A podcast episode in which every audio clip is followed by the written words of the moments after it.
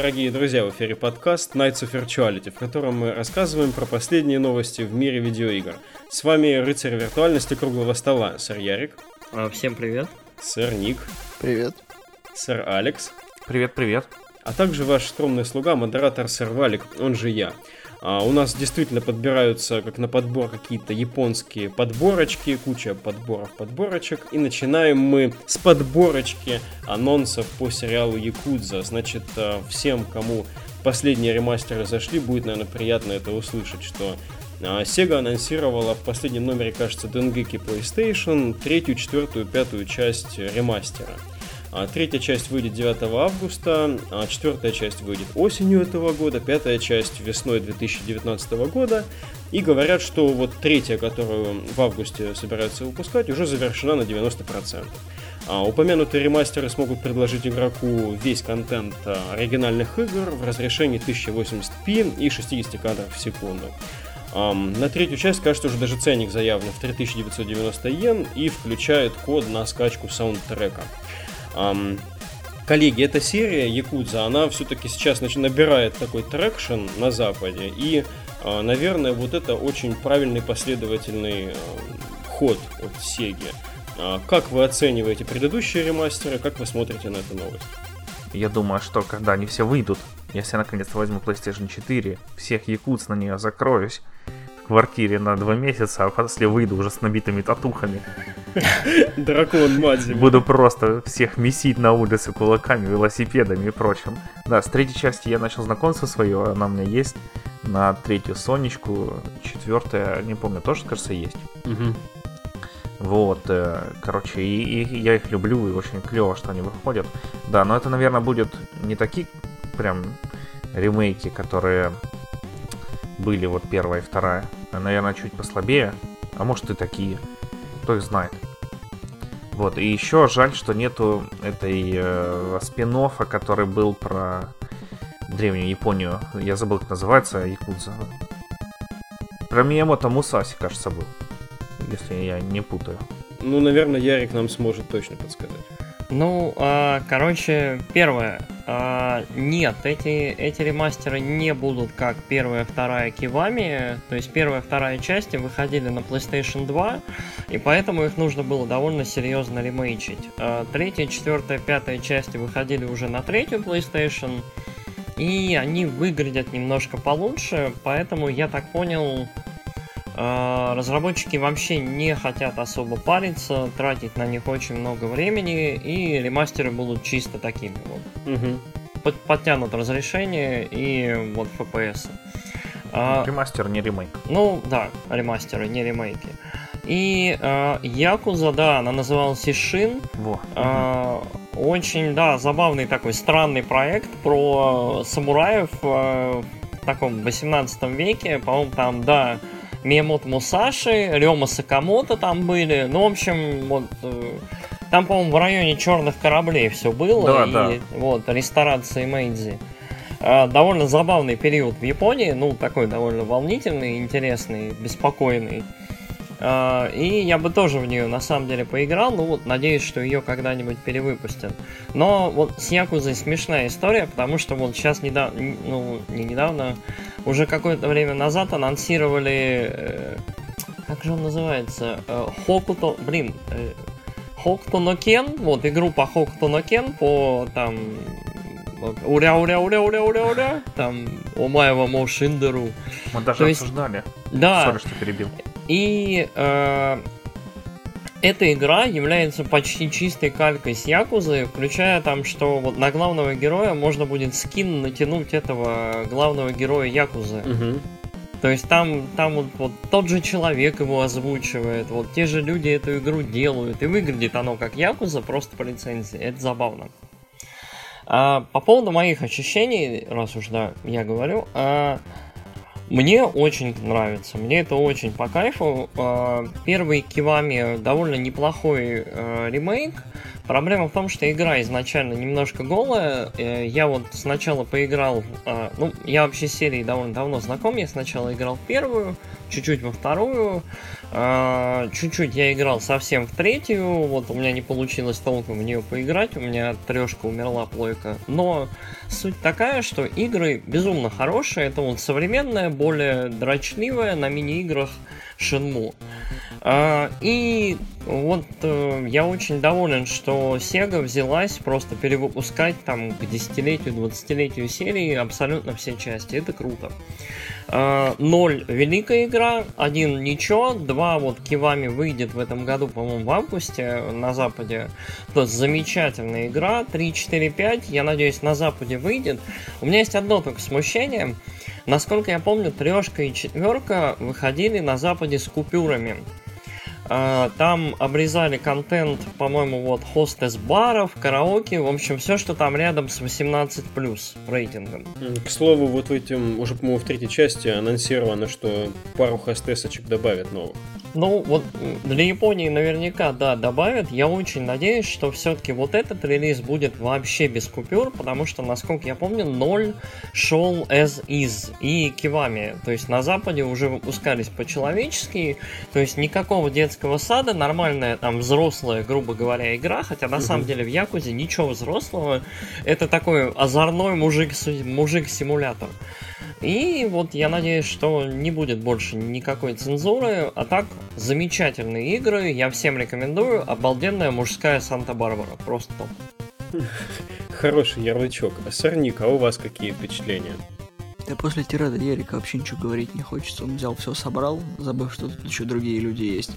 Поэтому вывалил все. Ну, что могу сказать? Ждем, что в Японии будет, там посмотрим, если до Запада доберется прекрасно. Ремастер тоже игра, надеюсь, будет не как с Devil May Cry, когда баги перекочевали из третьей в плойки в четвертую, и ничего не поменялось, кроме разрешения 16 на 9. Вообще, по-моему, а, уже это решенный вопрос с выходом этого на Западе. Я так э, очень много энтузиазма уже от западных журналистов по этому поводу слышал. Никто особых опасений не, э, не вызывает. А вот в отличие от второй новости, которая у нас сразу идет вслед за этой, э, Nintendo выпускает особый бандл свеча в Японии. А здесь уже нет никаких пока новостей о выходе данного бандла на Западе. Ну, может быть, потому что он на Японию крайне и ориентирован. Дело в том, что в этом бандле идет просто сам Switch, маленькая консолька, а джойконы правый-левый и стрэпы для того, чтобы джойконы из рук не падали. А, док-станции нет, что там HDMI кабеля нету еще. А, что еще было у нас? Адаптер, Грип. кажется. Грип был. Штука, которая цепляется джойконы и собирается ага. в контроллер один. Да-да-да, ну, то есть основа для пада такая, да? Ну да. Вот. Этого всего не будет в этом бандле, и он будет стоить на 50 долларов меньше. 246 против текущих 295 в Японии стандартная стоимость свеча. А, наверняка есть очень много людей, которые хотели бы подобный бандл получить. Осталось выяснить, хотели бы мы получить его сами.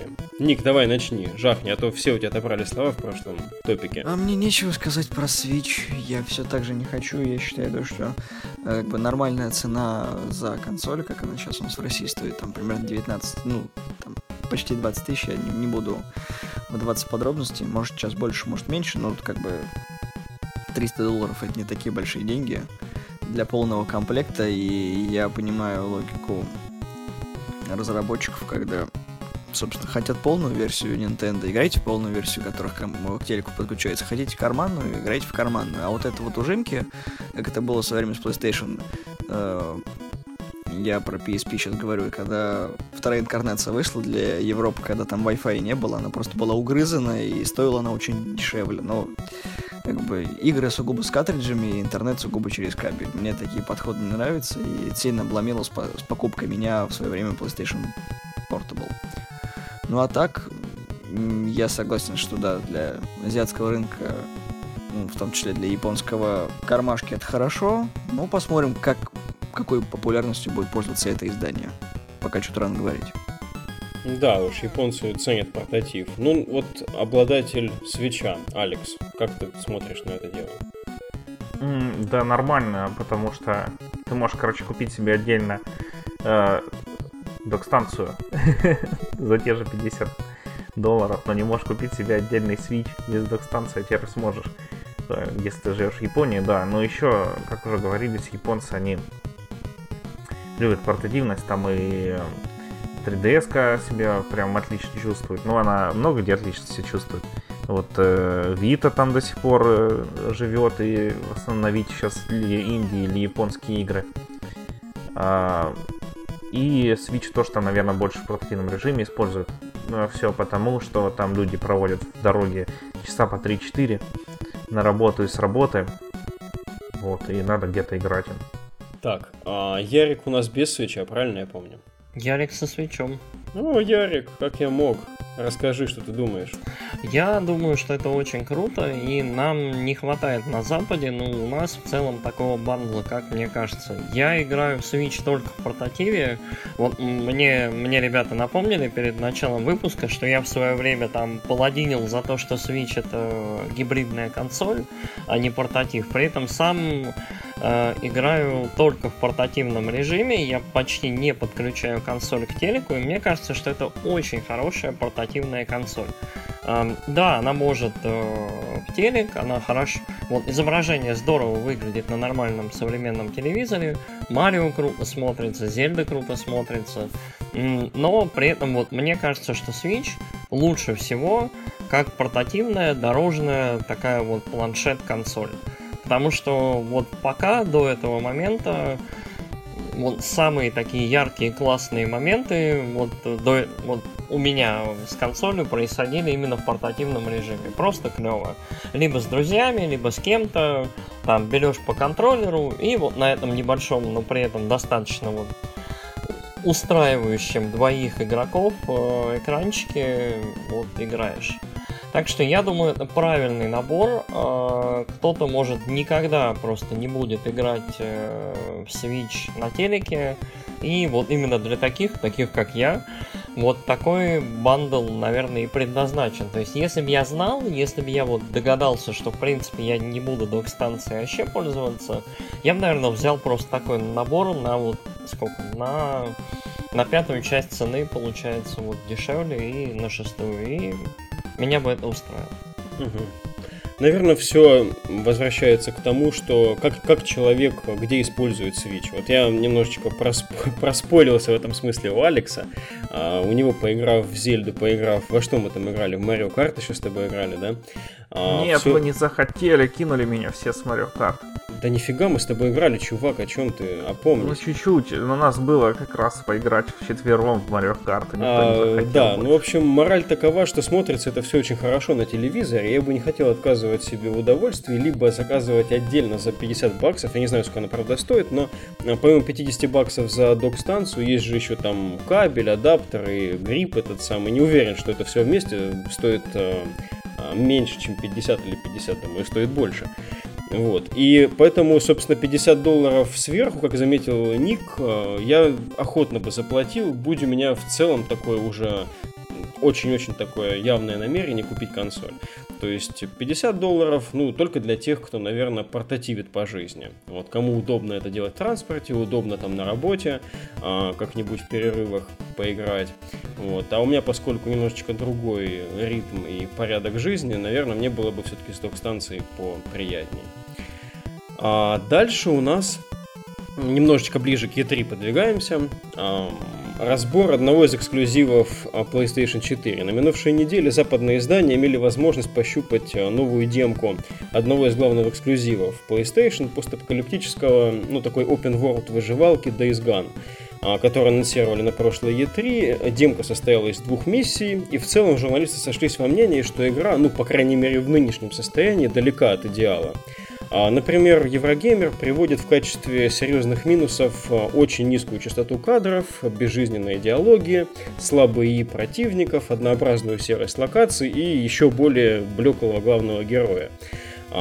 Коллеги, вот в связи с вот этими новостями и ваши initial впечатления от а, трейлера от демонстрации DX Gun на прошлой E3, а, в целом, в совокупности, все-таки остается вера в проект? Хотите посмотреть, что будет а, показано на конференции Sony? Или уже как-то а, вообще ничего не интересно стало? Мне вообще не интересно. Я, честно говоря, вообще даже не удивился что низко оценили, потому что с первого самого ролика они сказали, смотрите, у нас игра про зомби, в которой куча зомби, и главный герой байкер. Вот, потому что в игре там, на мой взгляд, ничего нету, кроме концепции того, что наш движок может обрабатывать очень большую кучу зомби. А, вот. Да, игры про зомби, я не знаю, что меня сильнее бесит, пиксельная Индия или игры про зомби, или пиксельные игры про зомби. Вот, и чего больше сейчас. Конечно, я на самом деле не согласен с Алексом, потому что все-таки в демке были и плюсы, потому что, например, э, нужно исследовать мир, все-таки это постапокалипсис, как заявлено, и зомбари нужно искать патроны, там, ништяки всякие, бензин ходу, конец, потому что пеш пешим там особо не уйдешь, все-таки игра под байкера заточена, он главный герой, и это уже как бы какое-то разнообразие дает все-таки. Ну, и даже если туп... ну, знаешь, тупость э, и, и противника не всегда так уж плохо. Потому что, ну, блин, Давайте вспомним, не знаю, Last of Us, там тоже не особо умные противники, но все почему-то прикрываются, ну, говорят, ну, это хорошая же игра, да. Эти Dogs молодцы, хорошо сделали. И всем все равно, что там э, противники не особо умные. Я считаю, что демку допилит. Просто так удочку закинули, чтобы посмотреть, что как будет. А на один Еврогеймер, ну, очень сложно ориентироваться. Угу. Ну, я так не на один Еврогеймер на самом деле ориентировался, просто они приведены как референс, у них довольно развернутое мнение. Остальные в основном выразили, ну, то, что я смотрел на Ютубе свое мнение в таком видео подаче. Вот. Но в целом, у многих вот впечатление, что игра просто технически не готова еще, ну, совершенно. А, Ярик, э, как ты относишься вот к э, таким новостям? Ну, э, особо, я в целом разделю, наверное, мнение Алекса, особо хайпа у меня по поводу Days Gone не было, я почему-то с первого анонса, ну, не почему-то, а по понятным причинам, я в целом до последнего времени был уверен, что это спин э, Last of Us. Хм. То есть мне казалось это безумно логично взять и второстепенной студии, э, кто они там, Бент? Э, Бент, который Сифон Фильтр когда-то делали. Да, то есть отдать второстепенной студии просто второстепенную игру по Last of Us про каких-нибудь байкеров в этом мире, там, с крауд-контролем, контролем, с полчищами зомбей, с выживанием вот в этом мире более таким глубоким. А, мне показалось это абсолютно логичное решение, учитывая, сколько Last of Us собрала там, я не знаю, денег, э, славы и прочего, там, чуть ли не лучшая игра в истории. А, вместо этого Sony сделала очень странно, то есть идет игра, которая во многом вот, по визуалу, по вот этой псевдокинематографичности, которая присуща почти всем их игр, играм эксклюзивным сейчас. Э, она вот дублирует Last of Us и по первичным ощущениям. То есть такие грязные, слегка потертые мужики там ездят на мотоциклах среди вот американы вот этой весной. И ну такое. То есть э, но при этом оно не Last of Us, оно не выглядит так интересно. Оно, судя по демке, я вот смотрел там ролик, э, довольно длинный вот этой демки, оно не выглядит так интересно, оно не играется интересно и особо не интригует. То есть э, я в него особо не верю, он не выглядит так хорошо, как мог бы, и мне кажется, вот они немножко упустили возможность э, капитализировать на Last of Us. Ну, понятно, что там Нил Драхман, там и Naughty Dog, это их там вот э, детятку и все такое, но не знаю, мне кажется, можно было развиваться в другую сторону. Мне кажется, у тебя в голове какой-то они слишком единой упряжкой едут. Я на самом деле с самого начала видел здесь игру э, больше про open world, больше про э, какие-то вот э, аспекты выживания именно в открытом мире, нежели все-таки кинематографичное повествование в духе Last of Us. Вот изначально просто здесь этого не было. А, понравилось из отзывов журналистов то, что там действительно Ник сказал, а, идет сильная завязка на мотоцикле. То есть твой железный конь это твой инструмент выживания. Если его нет, ты даже зомби там не обгонишь. А, просто человек передвигается медленнее сам по себе. Плюс можно запросто ставить мотоцикл где-нибудь несхороненным и вернуться к его горящим останкам. То есть там ребятки могут тебя лишить этого средства передвижения. То есть здесь плюсы тоже были упомянуты этой демки, но в целом все сходятся во мнении, что шедевр шедевра здесь ну, не намечается. Эм, Ник, есть ли у тебя какие-то, может быть, закрывающие слова, и мы бы двинулись дальше?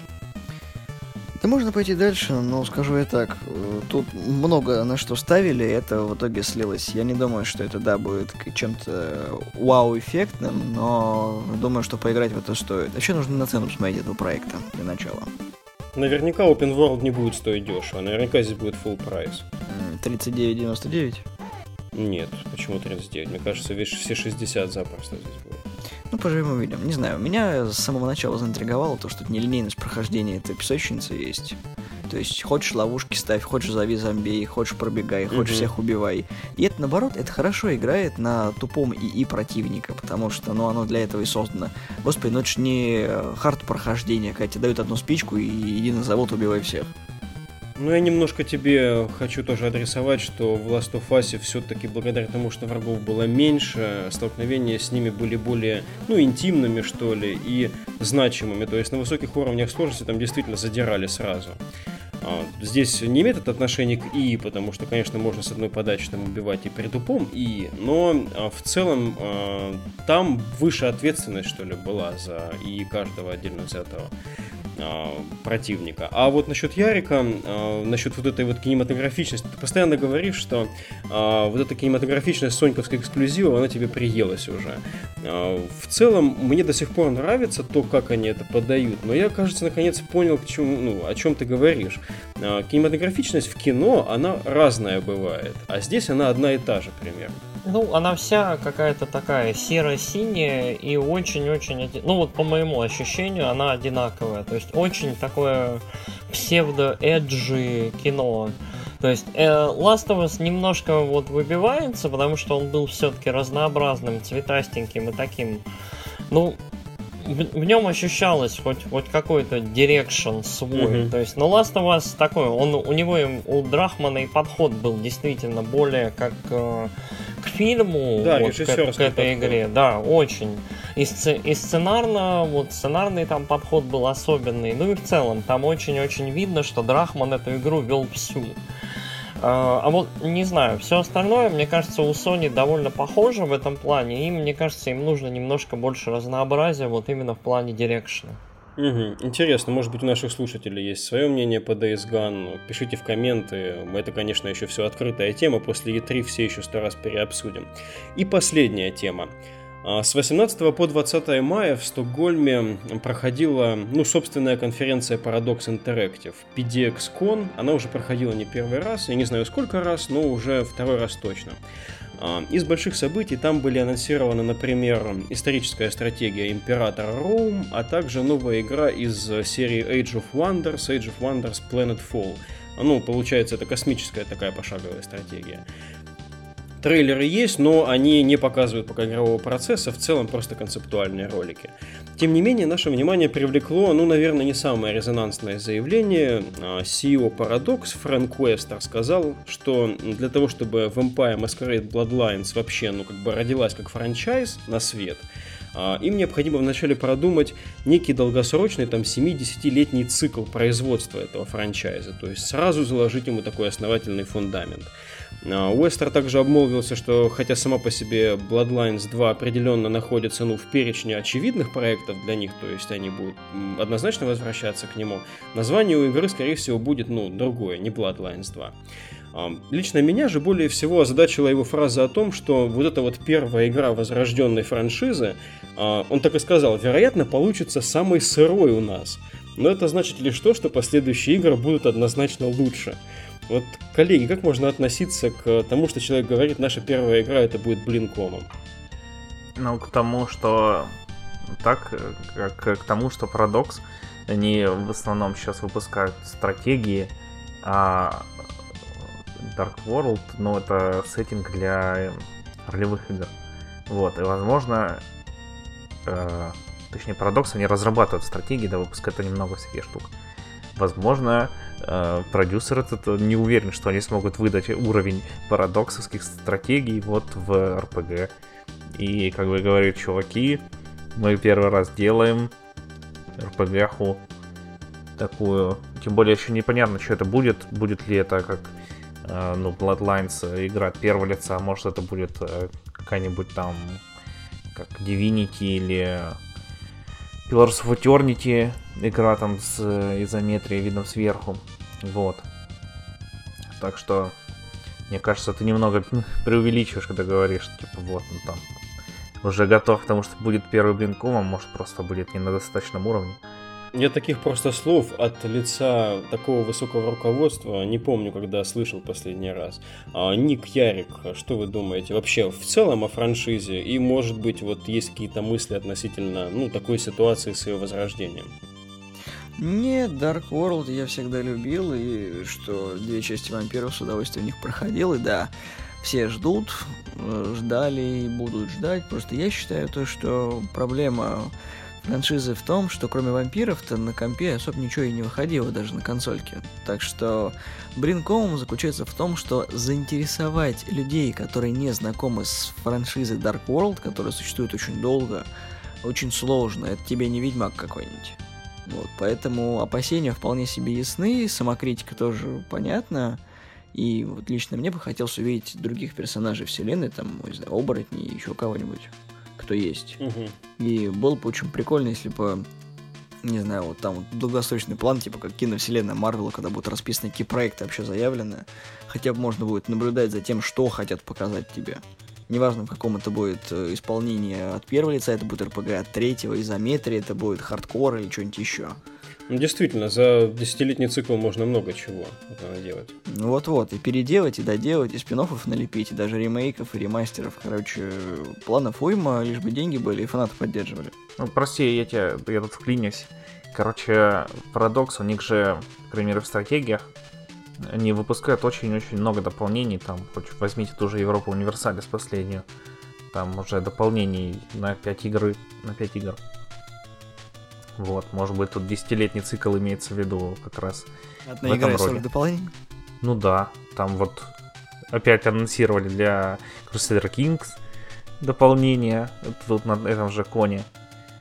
Э, для чего там еще было? Для Hearts of Iron. Ну, короче, мне кажется, там больше в эту сторону. Если немножко придраться именно по его словам, пройтись по самой цитате, там именно говорится, что следующая часть будет лучше, а не в дополнение к этой ну, части.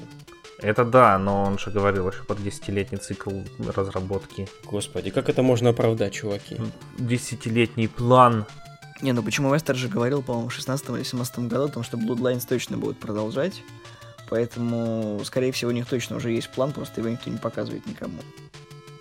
Ну, вот это чуть-чуть напоминает ситуацию с седьмой финалкой, ну, немножко для меня, потому что ее же сразу объявили, что она будет в сериальном формате выходить, ну, почти сразу, там, а, после анонса. По-моему, там на ТГС следующее это уже было сказано.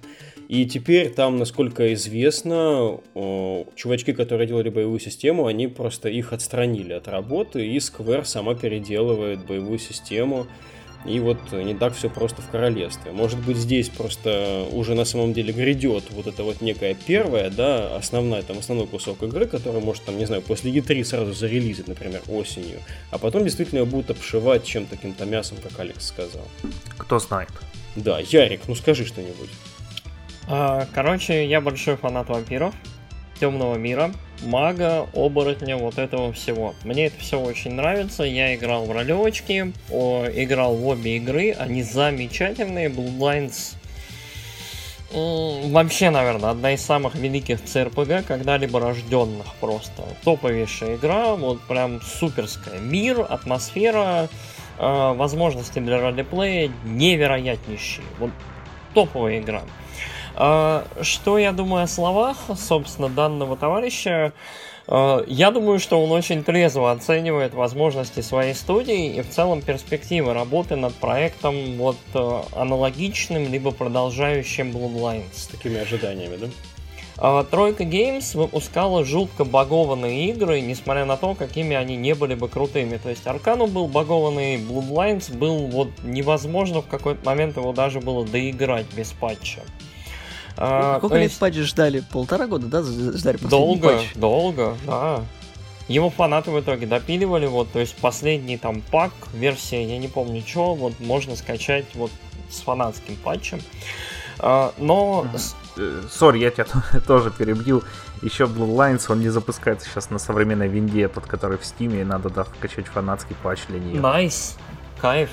Да, это давно так. Да, вот Тройка Games, несмотря на вот то, что они выпускали такие очень интересные, вот богатые, обширные по возможностям ролеплейные игры, а, в них все равно были допущены какие-то грубые ошибки, кошмары оптимизации были. Вот. И в целом игры были ну очень-очень недоведенные до конца. Я думаю, что Paradox постараются выпустить максимально сбалансированные с позиции и качества, и играбельности, и самое важное, вот ролеплейности и атмосферы игру. Но при этом, я думаю, вот нужно думать немножко здраво, если это действительно один из первых э, масштабных ролеплейных проектов для студии, которая до этого занималась хорошими классными стратегиями, но стратегиями, я думаю, что им потребуется какое-то время вот до того, как они смогут заделиверить именно игру, стоящую название Bloodlines. А, поэтому, плюс ко всему, мы живем немножко в другое время. Да, раньше были Bloodlines, раньше были там Baldur's Gate и что-то еще. Сейчас а, у нас эпоха Ведьмаков, скоро грядет Киберпанк, и есть немножко другие игры, на которые все разработчики, все ролеплейщики будут оглядываться. То есть ландшафт немножко изменился, и квесты работают по-другому. Сейчас есть вот замечательные там пилорсы, есть замечательные вот, вот другие игры, которые вот немножко CRPG вот поднимают, расширяют, улучшают по-своему. Вообще так равняются на Ведьмака, там нет ничего интересного, одна большая локация. Там классные квесты, они хорошо написаны. О, обалдеть! И вампиры, кстати, очень про хорошо написанные квесты, про диалоги, про возможности, про диалоговые вот эти вот штуки для каждой расы. И про то, как твоя прокачка на это влияет. То есть, те, кто играли там, я не знаю, за Ой, за всяких прекрасных там э, Вентру, за безумных вампиров, э, за вот э, за уродливых вампиров, которые лазят по канализациям. Mm-hmm. Я сейчас все раз забыл, меня просто все возненавидят, труханаты. Кланы. Кланы, да. Даже я в тебя хочу уже какашки кинуть. Ой, ой, ой. Короче, нужно будет подождать. Если они действительно по какому-то цикле разработки начнут думать, то есть каждые 2-3 года будет выходить игра, и каждая будет лучше в едином там каком-нибудь интересном, крутом сюжете, то я думаю, что все мы будем в итоге довольны. То есть нужно будет просто немножко потерпеть. То есть это будет не как Mass Effect, угу. то есть э, круто, своеобразно, плохо. Это будет своеобразно, круто и вообще обалдеть. И не Mass Effect. И не Mass Effect, да. Я вообще рад, что у нас универсальная опять по всему столу разлилась любовь. А, тоже вспомнил, пока вы говорили все про свой опыт с этой игрой. Вообще тоже очень люблю Маскарад. Наверное, да, присоединюсь, собственно, спешу, собственно, свою такую подозрительность на то, что действительно компания осторожничает в оправдании столь высоких а, надежд, а, столь, наверное, все-таки обособленной когорты поклонников. Наверное, на этом мы сегодня завершим. Наше вещание с вами был подкаст Nights of Virtuality, в котором объединились ребята из двух подкастов. Я и Алекс, мы из подкаста Kitchen Critics сюда явились, а Ярик и Ник представляют подкаст «Славные парни». Если вам понравился выпуск а, где-нибудь в iTunes, а в iTunes, наверное, лучше всего сейчас будет, а, отпишите нам что-нибудь в комментариях и поставьте лайк, что мы такие хорошие и замечательные, потому что подстер недавно стал платным, и нам а, при текущей аудитории немножечко сложно его поддерживать. Ну или в ВК как-нибудь нас порадуйте. Либо же возненавидьте и отпишите об этом тоже развернутый комментарий. Всем большое спасибо и до новых встреч. Пока. Пока-пока. Пока. -пока. Пока.